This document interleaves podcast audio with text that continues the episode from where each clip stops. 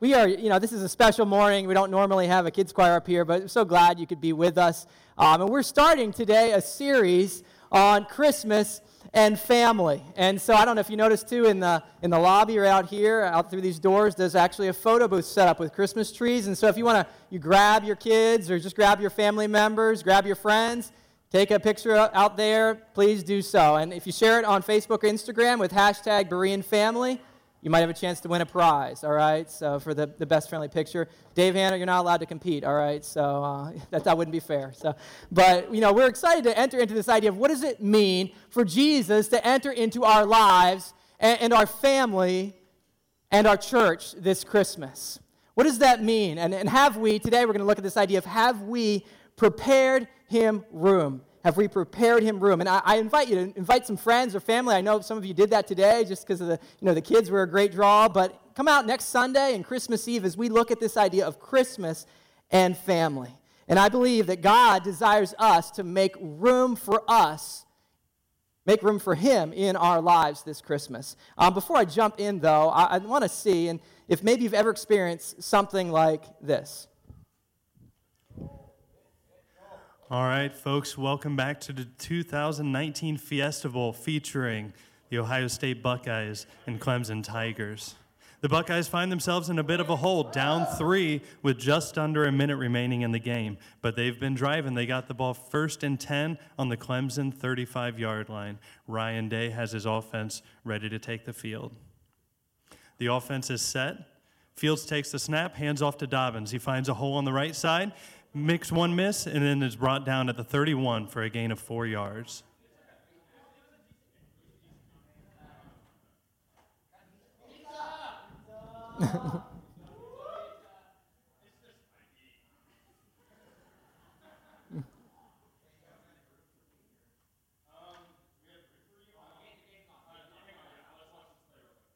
Time is a factor now. Only 30 seconds remaining, second and six on the 31. Fields in the backfield with Dobbins. He's got two receivers to his left, one to the right.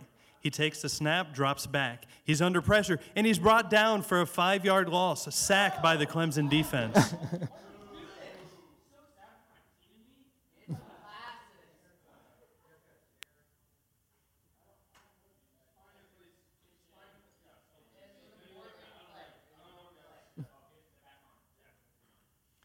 Third and 11 now for the Buckeyes.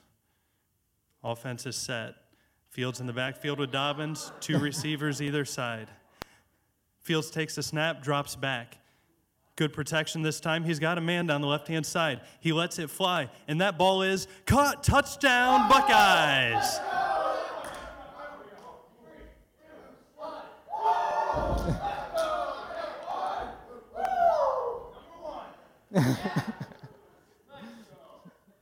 Wait a minute, it looks like the previous play is under review.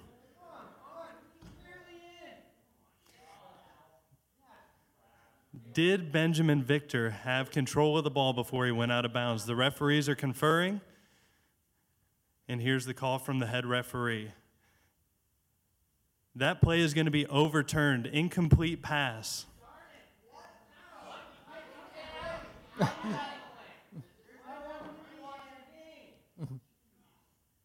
This brings up fourth down for the Buckeyes. Only three seconds remaining in the game. This is going to be the blast play.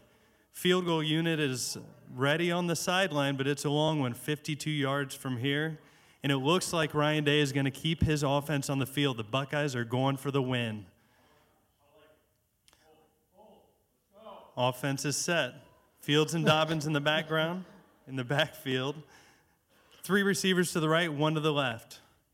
Fields takes the snap, drops back. He's under pressure. He dumps it off to Dobbins. Dobbins has room on the right side. He's to the 30, the 25, the 20. He makes a defender miss. He's to the 15, the 10, breaks a tackle. He's into the end zone. Touchdown, J.K. Dobbins. The Buckeyes win and are headed to the national championship game.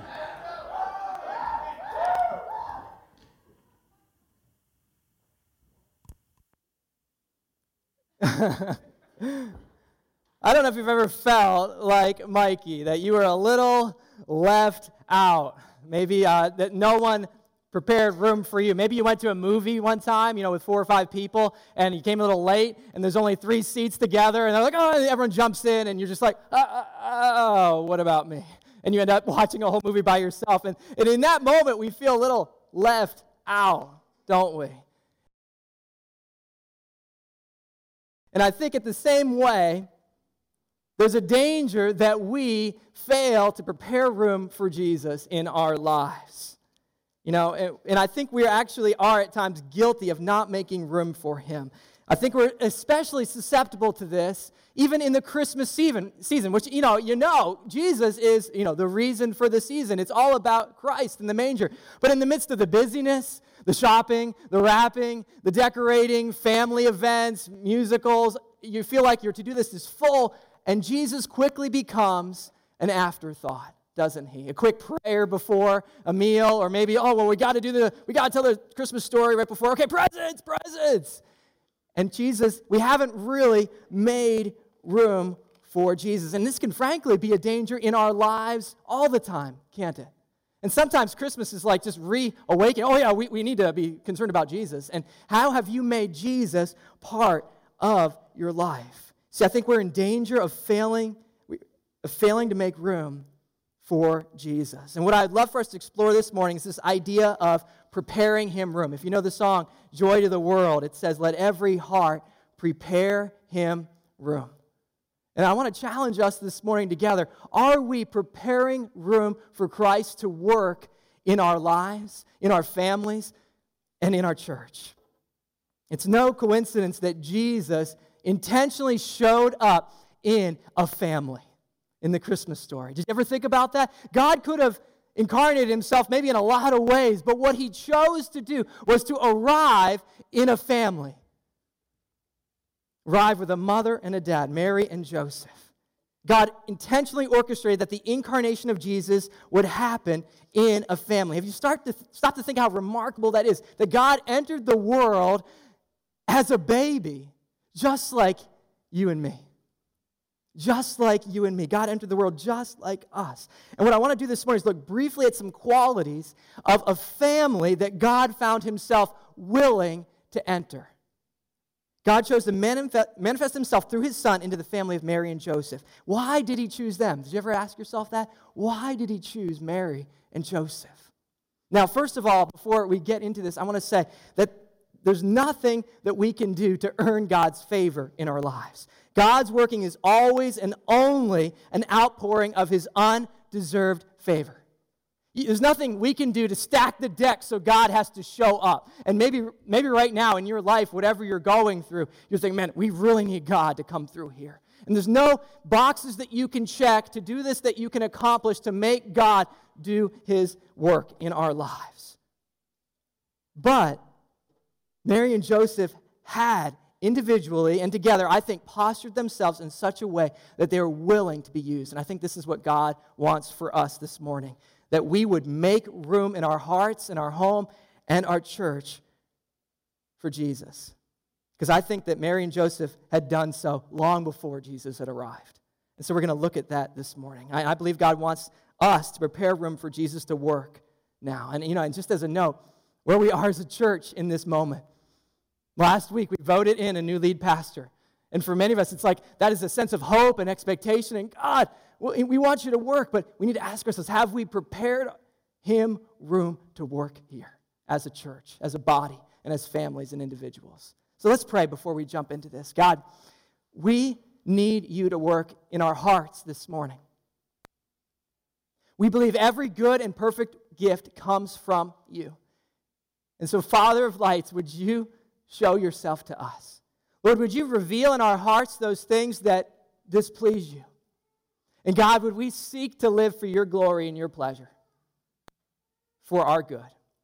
Lord, use me and my words this morning, and may I speak faithfully to your word, and may your word have an effect in our hearts. In Jesus' name, we all said, Amen. Amen. Okay, so what does it mean to prepare room for Jesus in our lives? What does that look like? How do you do that? How do you prepare room in your lives for God to work, to move? Well, first of all, I think in Mary, the mother of Jesus, we can see that she had an authentic faith. Okay, we're going to be in Luke 1, chapter 1, verses 26 to 45. God desires our families to be places that express authentic faith. Authentic faith. I think we see this most vividly in Mary's encounter with the angel Gabriel in Luke 1, starting in verse 26 and following.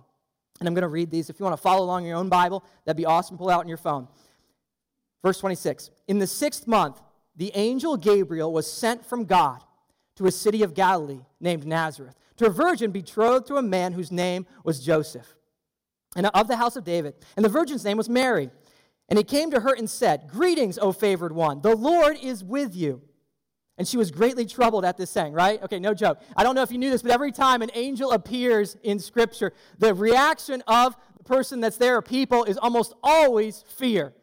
They're almost always trembling, afraid. They're covering themselves. They're down their knees, falling on their faces, okay? And we don't know exactly why that is. We know the angels are typically in the presence of God, and it could be that that just leaves a mark. It could be how God has created angels, that they're a little intimidating. But for what other reason, it, you know, it had a little bit of effect on Mary, and I think it would be for me and you as well. And so she was greatly troubled at the saying, and says, and tried to discern what kind of greeting is this might be. That's an easy way of saying, what, what's going on here, right? What, what is happening? Verse 30 And the angel said to her, Do not be afraid, Mary, for you have found favor with God. And behold, you will conceive in your womb and bear, bear a son, and you shall call his name Jesus. He will be great and will be called the Son of the Most High.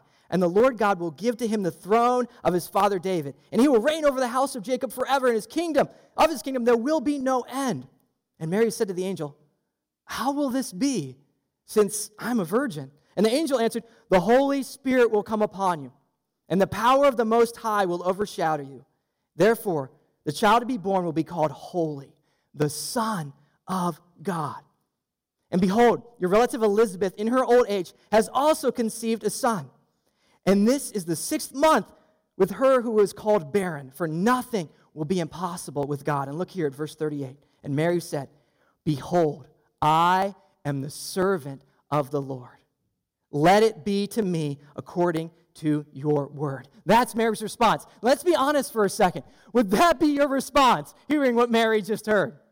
Okay, I'm not sure if that would be where I would go right away. Let this, I'm your servant. Let it be to me according to your word. Okay, not, not, oh, we'll see if it all works out, or okay, you know, a little lip service. Mary doesn't just pay lip service here. She genuinely believes that what this messenger from God has said is true. I am the servant of the Lord. Let it be to me according to your word.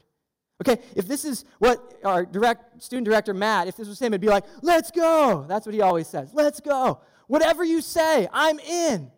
Do you see that response? She's ready for what the Lord wants to do in her life. Faith listens and believes the voice of God. It listens and believes the word of God. Okay, this looks like us in our churches and families prioritizing the word of God in our lives. When you read a passage of scripture and it convicts you, it points you towards what you should do or who you should be, is that your response? Let it be so. Let it be to me according to this word. Do we respond in that same way? Do we trust what God has said in his word? I was talking with a student a few weeks ago, and he was going through some really difficult times, really struggling to relate to his parents. Um, he'd blown up on his mom several times, was, was disobeying in just some, just directly disobeying in some real tangible ways. And I was talking with him, and I said, Do you really want to do what God wants you to do? And he's like, Yeah, I do, Phil. And I, I believe me, I, I do. I want to do what God wants me to do. And I said, Well, well, what do you think God wants you to do? He said, I don't know. I don't know. And I said, Well, how would you know what God wants you to do? And he said, Well, you know, I don't know. Sometimes God speaks to me. I was like, Okay, well, well when does he speak to you? When does he speak to you? And he said, Well, you know, when I'm with my friends. I was like, Okay. Is that like things that they say that really resonate in your heart? And he's like, No, no, I just feel things and I think it's God speaking to me. I was like, Okay. And I was like, Well, let's try this. Well, do you hear God speak to you when like Phil or Matt are preaching in student ministry? And he said, no, no, no, no.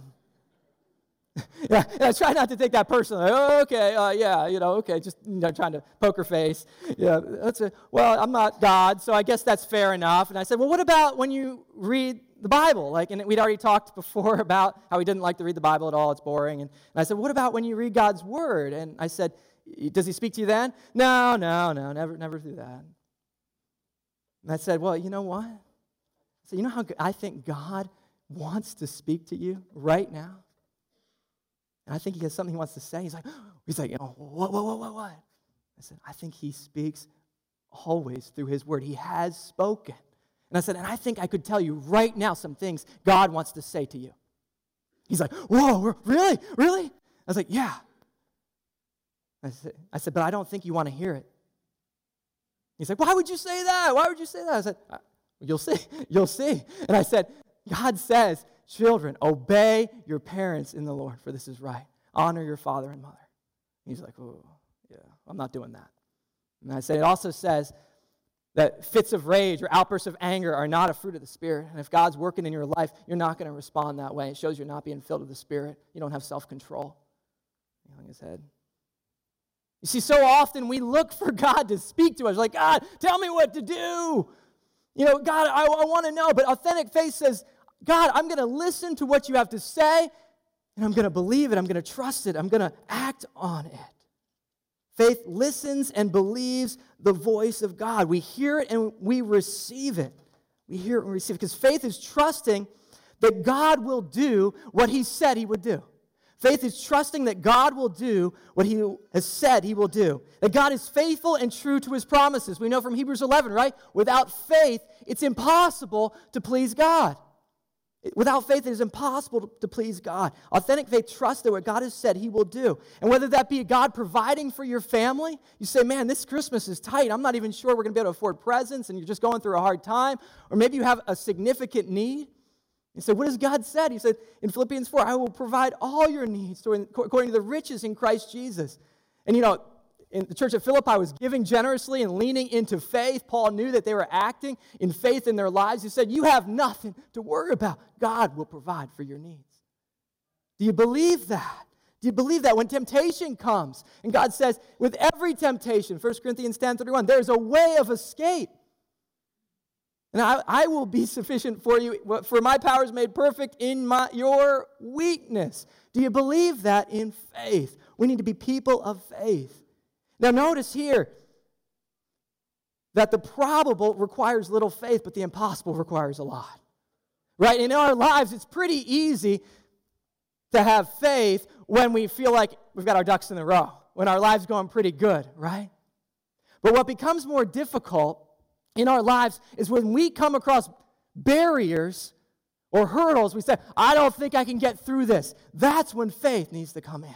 When we have things, God, I don't know if what, how I can get through this. We have to lean into faith. Okay, when the Buckeyes are up 40 points, okay, you're not doing like, you know, I don't know, whatever that does, right? You're not, you're pretty good. You're like, oh, I can chill. But man, when it's coming down to the wire, and you're trying to believe in your team and you're holding on, you're like, come on, we can do this. That's where you need to have a little faith. The same with God. When things become most difficult, that is when our faith is truly tested. That is when our faith is truly tested.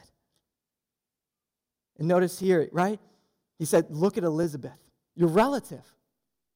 She's she, everyone thought she was barren. She's older in age. And look, she's pregnant, six months pregnant. Everyone thought, and that was a promise that God had delivered on. Look at that. And, and guys, men, women, today, students, when we look at God's past faithfulness, it strengthens our present faith.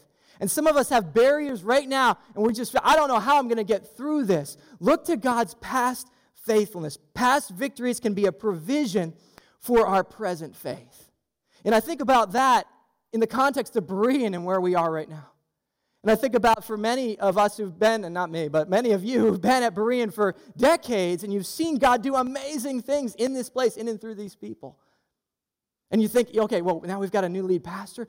How's it going to work out? You know, is it gonna, is this really the man God wanted? Is this gonna be what God wants for us as a church? And it's easy to be filled with fear, but brothers, sisters, look back to God's faithfulness to us. What God has done in and through us in the past. The, the, the move of God that built this place. Don't you think that God wants to move in the future? When we need faith, look back to God's faithfulness. And then he says, because nothing will be impossible with God. Authentic faith steps in when things seem improbable, they seem unlikely. Notice also that faith does not respond with cynicism or doubt.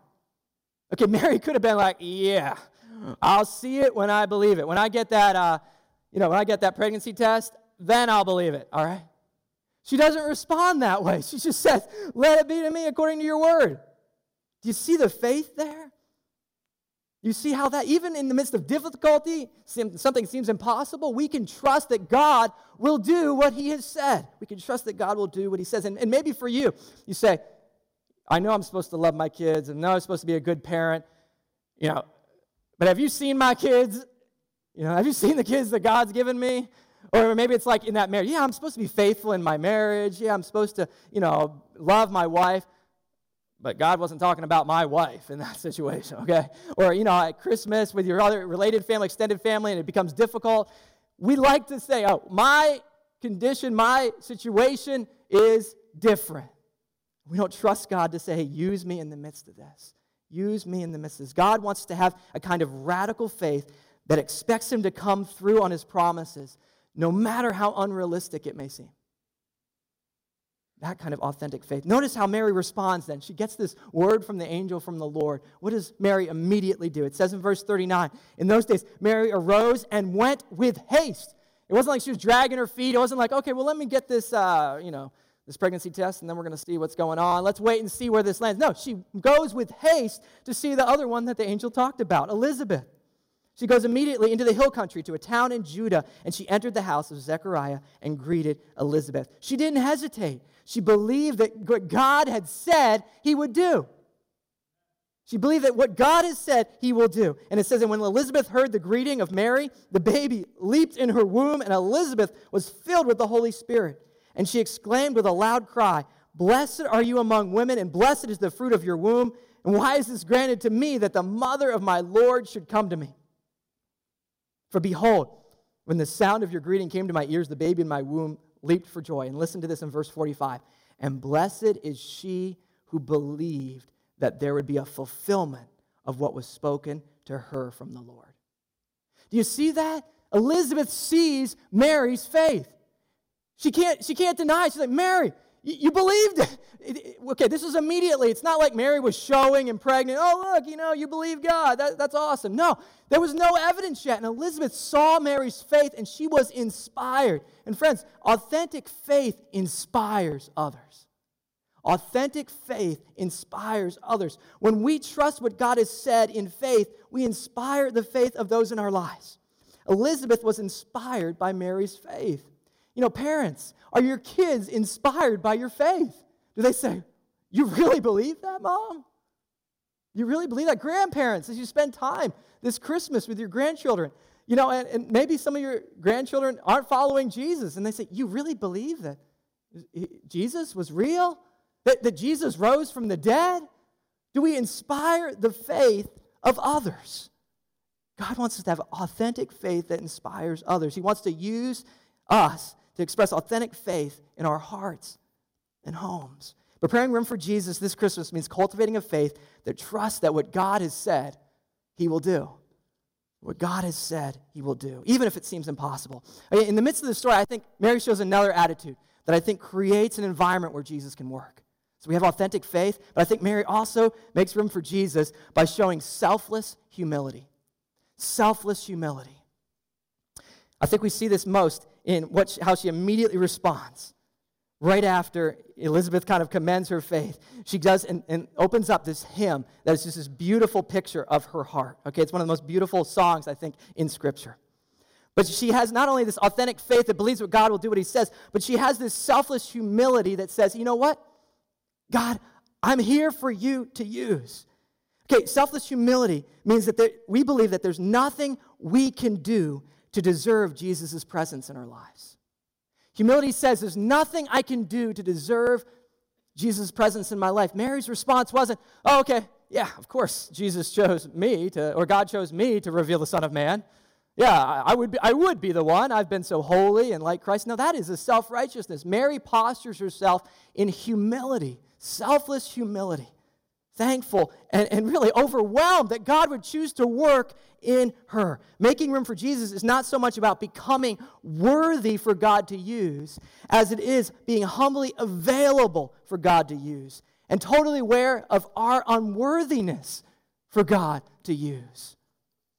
At the heart of the Christmas story is the reality that God's not looking for a special family to work in. He's looking for a willing and humble family who's prepared him room. God, here we are. We're not much, but we want you to use us. Okay, look at verse 46 and following, where, where she does, shares this beautiful song. And Mary said, My soul magnifies the Lord, and my spirit rejoices in God my Savior, for he has looked on what? The humble estate of his servant. For behold, from now on, all generations will call me blessed, not because she's so perfect, not because Mary was so special, but because God chose to show and reveal his grace and mercy to her through the Son of Man. In the same way, guys, men, women, we, we are need to posture ourselves in a humility that says, God, anything you do in my life is a work of your grace. Verse 50, and his mercy is for those who fear him from generation to generation. He has shown strength with his arm. He's scattered the proud in the thoughts of their hearts. He has brought down the mighty from their thrones and exalted those, what? Of humble estate. He's filled the hungry with good things, and the rich he's sent away empty. He's helped his servant Israel in remembrance of his mercy, as he spoke to our fathers, to Abraham, and to his offspring forever. Do you see? It's all an attitude of praise and thanksgiving for what God has done in her life. Humility is realizing that I have nothing to offer God. Mary acknowledges twice her humble state Lord, I was just here and you used me. I was just here, willing to be used, and you showed up. She refers to herself as a servant in verse 48. Remember, that was her first response to the angel I am the Lord's servant. And she describes God's actions in her life and in the life of God's people as an act of mercy. What kind of people are we? Do we think we actually deserve that God use us and work in our lives? You know, at times I think we stumble into that. We think, man, if I could just, you know, cross the T's and dot the I's in my spiritual life, if I spend time with the Lord, that yeah, of course his blessings will come in abundance. But Mary understood that every movement of God in her life was a work of grace. We know from James 4 6 that God resists the proud, but gives grace to the humble. In our families, if we want to prepare him room, we need to resist arrogance and self righteousness. You know, a good test of how self righteous we may be is how do we respond? How do we see others who maybe are more in need of God's grace than we think we are? Do you actually see others in your life as more in need of God's grace? Man, maybe you have a relative you're about to spend Christmas with and you're a little like, oh man, they need Jesus, let me tell you. Do we have that attitude towards others instead of awareness of our own need for God's grace in our lives? God wants to see that kind of selfless humility. Arrogance and pride say, God will definitely do some amazing stuff in our family. We deserve this. But a selfless humility says, we're just recipients of grace. You know, my, my parents modeled this for us for a while. You know, it, it's a blessing from God that, like, me and my sister, my brother, and our families are walking with the Lord and raising up our kids in the Lord. We're plugged into churches. We've all served in ministry in different areas. And that's just a grace of God. And I've, I've been in several situations where my parents are like, you know, being affirmed for that. Like, oh, that's so good. You know, God's really blessed you. And every time they've redirected and said, it's only by God's grace. And a lot of prayer, especially for Phil. it's only by God's grace. That's an attitude that God wants to see. If we want to prepare him room, we say, God, use me. Use me. I'm not, I don't deserve it, but I'm willing and ready to be used. If we want Jesus to show up in our families, in our lives, and in our church, we need to posture ourselves in a place of humble and selfless need. God, we need you. Lord, I need you. I need you. Every hour I need you. I can't do this by myself. In church, as we enter into this new season with Pastor Dan Kraus, right? Let us have that attitude. God, we don't need Pastor Dan, we need you to show up. We need dependence on God to be our Savior and our Lord as we support and follow Pastor Dan, right? God, we want to see you move in our midst. We need to resist a self sufficiency that only uses God as an add on, like a prayer before a meal, or just this aspect of our lives. We need to posture ourselves in humility so that others don't think of us as self righteous, perfect Christians, but sinners saved by grace. How do we respond when people come in into our church, into our, into our home, who need grace? Do we respond with our noses in the air? Or do we see them as someone, man, but for grace, so would I be? Jesus said in the Beatitudes, Blessed are the poor in spirit, for theirs is the kingdom of heaven. You see, I think what we see here is a spiritual poverty, a spiritual poverty in Mary that says, I've got nothing, but Jesus, God is blessing me, and I'm just going to praise him. Her only response is worship. And what does Jesus say in Luke 14 11? Those who humble themselves will be exalted. And that's what God was doing in the life of Mary. He found a humble, willing servant. But I don't think Mary was alone in preparing room for Christ. As we bring this message to the close, I want to look quickly at Joseph. And if you turn your Bible over to Matthew chapter 1, I want to see real quick what is his response? What did Joseph do to prepare room for Christ to work in his life, to Jesus to show, for Jesus to show up in his life? In Matthew chapter 1, I think we see clearly the third quality that God desires in us and in our families and in our church is that we embody sacrificial obedience. Sacrificial obedience. Okay, so this is the situation. Joseph's there. Um, he, he finds out that Mary's pregnant. He was betrothed to Mary. Hebrew engagement was kind of like our engagement. It was called betrothal, but it was, it was a little more serious. It was committed. It was going to happen. It, it, they were committed. It was like an arranged marriage. This is going to happen. But there were certain things that could happen within the betrothal period that could cut off the marriage from happening. Okay, one of those things obviously would be adultery, and the best way that's expressed is through pregnancy. And so here's Joseph, and he finds out Mary is pregnant. And he could have brought her before the legal authorities and had her punished for this. She dis- disobeyed, dishonored him and, and disobeyed the law. And so, but instead, him being a, a gracious man, he was going to let her go away quietly. He said, Okay, I, am going to divorce you quietly. This, this won't happen. But, but I'm not going to, I'm not going to, you know, rub your, roll, drag your sins through the streets. And then an angel appears to him. So he's about to do that. An angel appears to him in verse 20, Matthew 1, verse 20. An angel of the Lord appeared to Joseph, saying, Joseph, son of David, do not fear to take Mary as your wife. For that which is conceived in her is from the Holy Spirit. She will bear a son, and you shall call his name Jesus, for he will save his people from their sins. All this took place to fulfill what the Lord had spoken by the prophet Behold, the virgin shall conceive and bear a son, and they shall call his name Emmanuel which means God with us. When Joseph woke from his sleep, look at this in verse 24. He did as the angel of the Lord commanded him.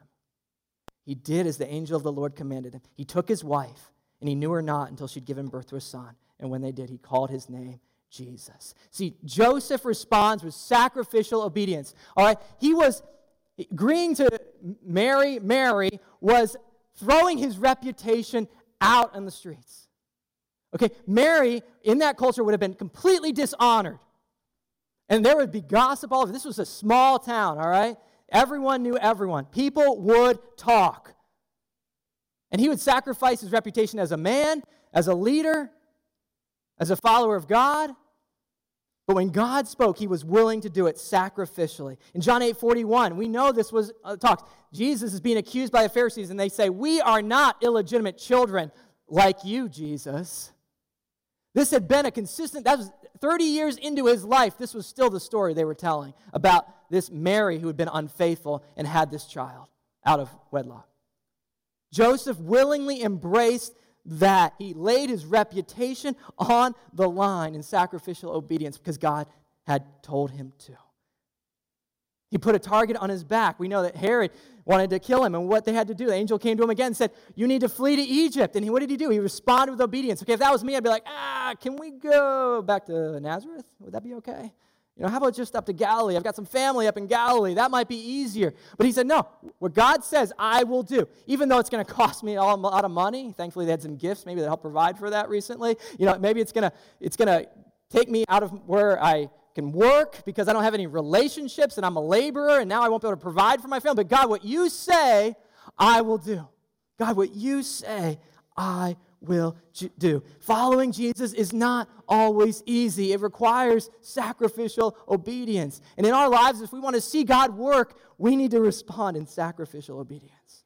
See, authentic faith is trusting that what God has said, He will do.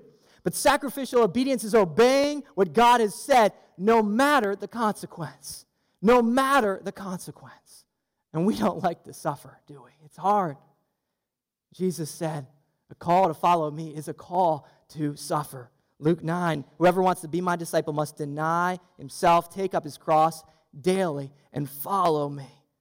Why? For whoever wants to save their life will lose it, but whoever loses their life for me will save it. Luke 9 23 and 24. God wants us to exhibit sacrificial obedience in our lives and in our families. How you doing? How are we doing? Okay, even if it costs us our reputation, even if it costs us finances, maybe it disrupts our comfort or our sense of normalcy. But when God says, commits, we don't just believe it, we believe what God has said, and we trust that He will do it. We obey, even if it costs us sacrifice. My coach at Liberty University, when I ran track there, was, his name was Lance Bingham. Awesome guy, really spiritual man. who was more than just a track coach. He led a Bible study in his basement every week for the track team. And not everyone had to, it wasn't required, but they could go if they wanted to. And he'd invite us into his home, and there's always food, so I was there normally, right? And we'd go in, and we'd go down in the basement and hang out with Coach Bingham, and we would just do a different Bible study. We'd do video series and study through a book of the Bible.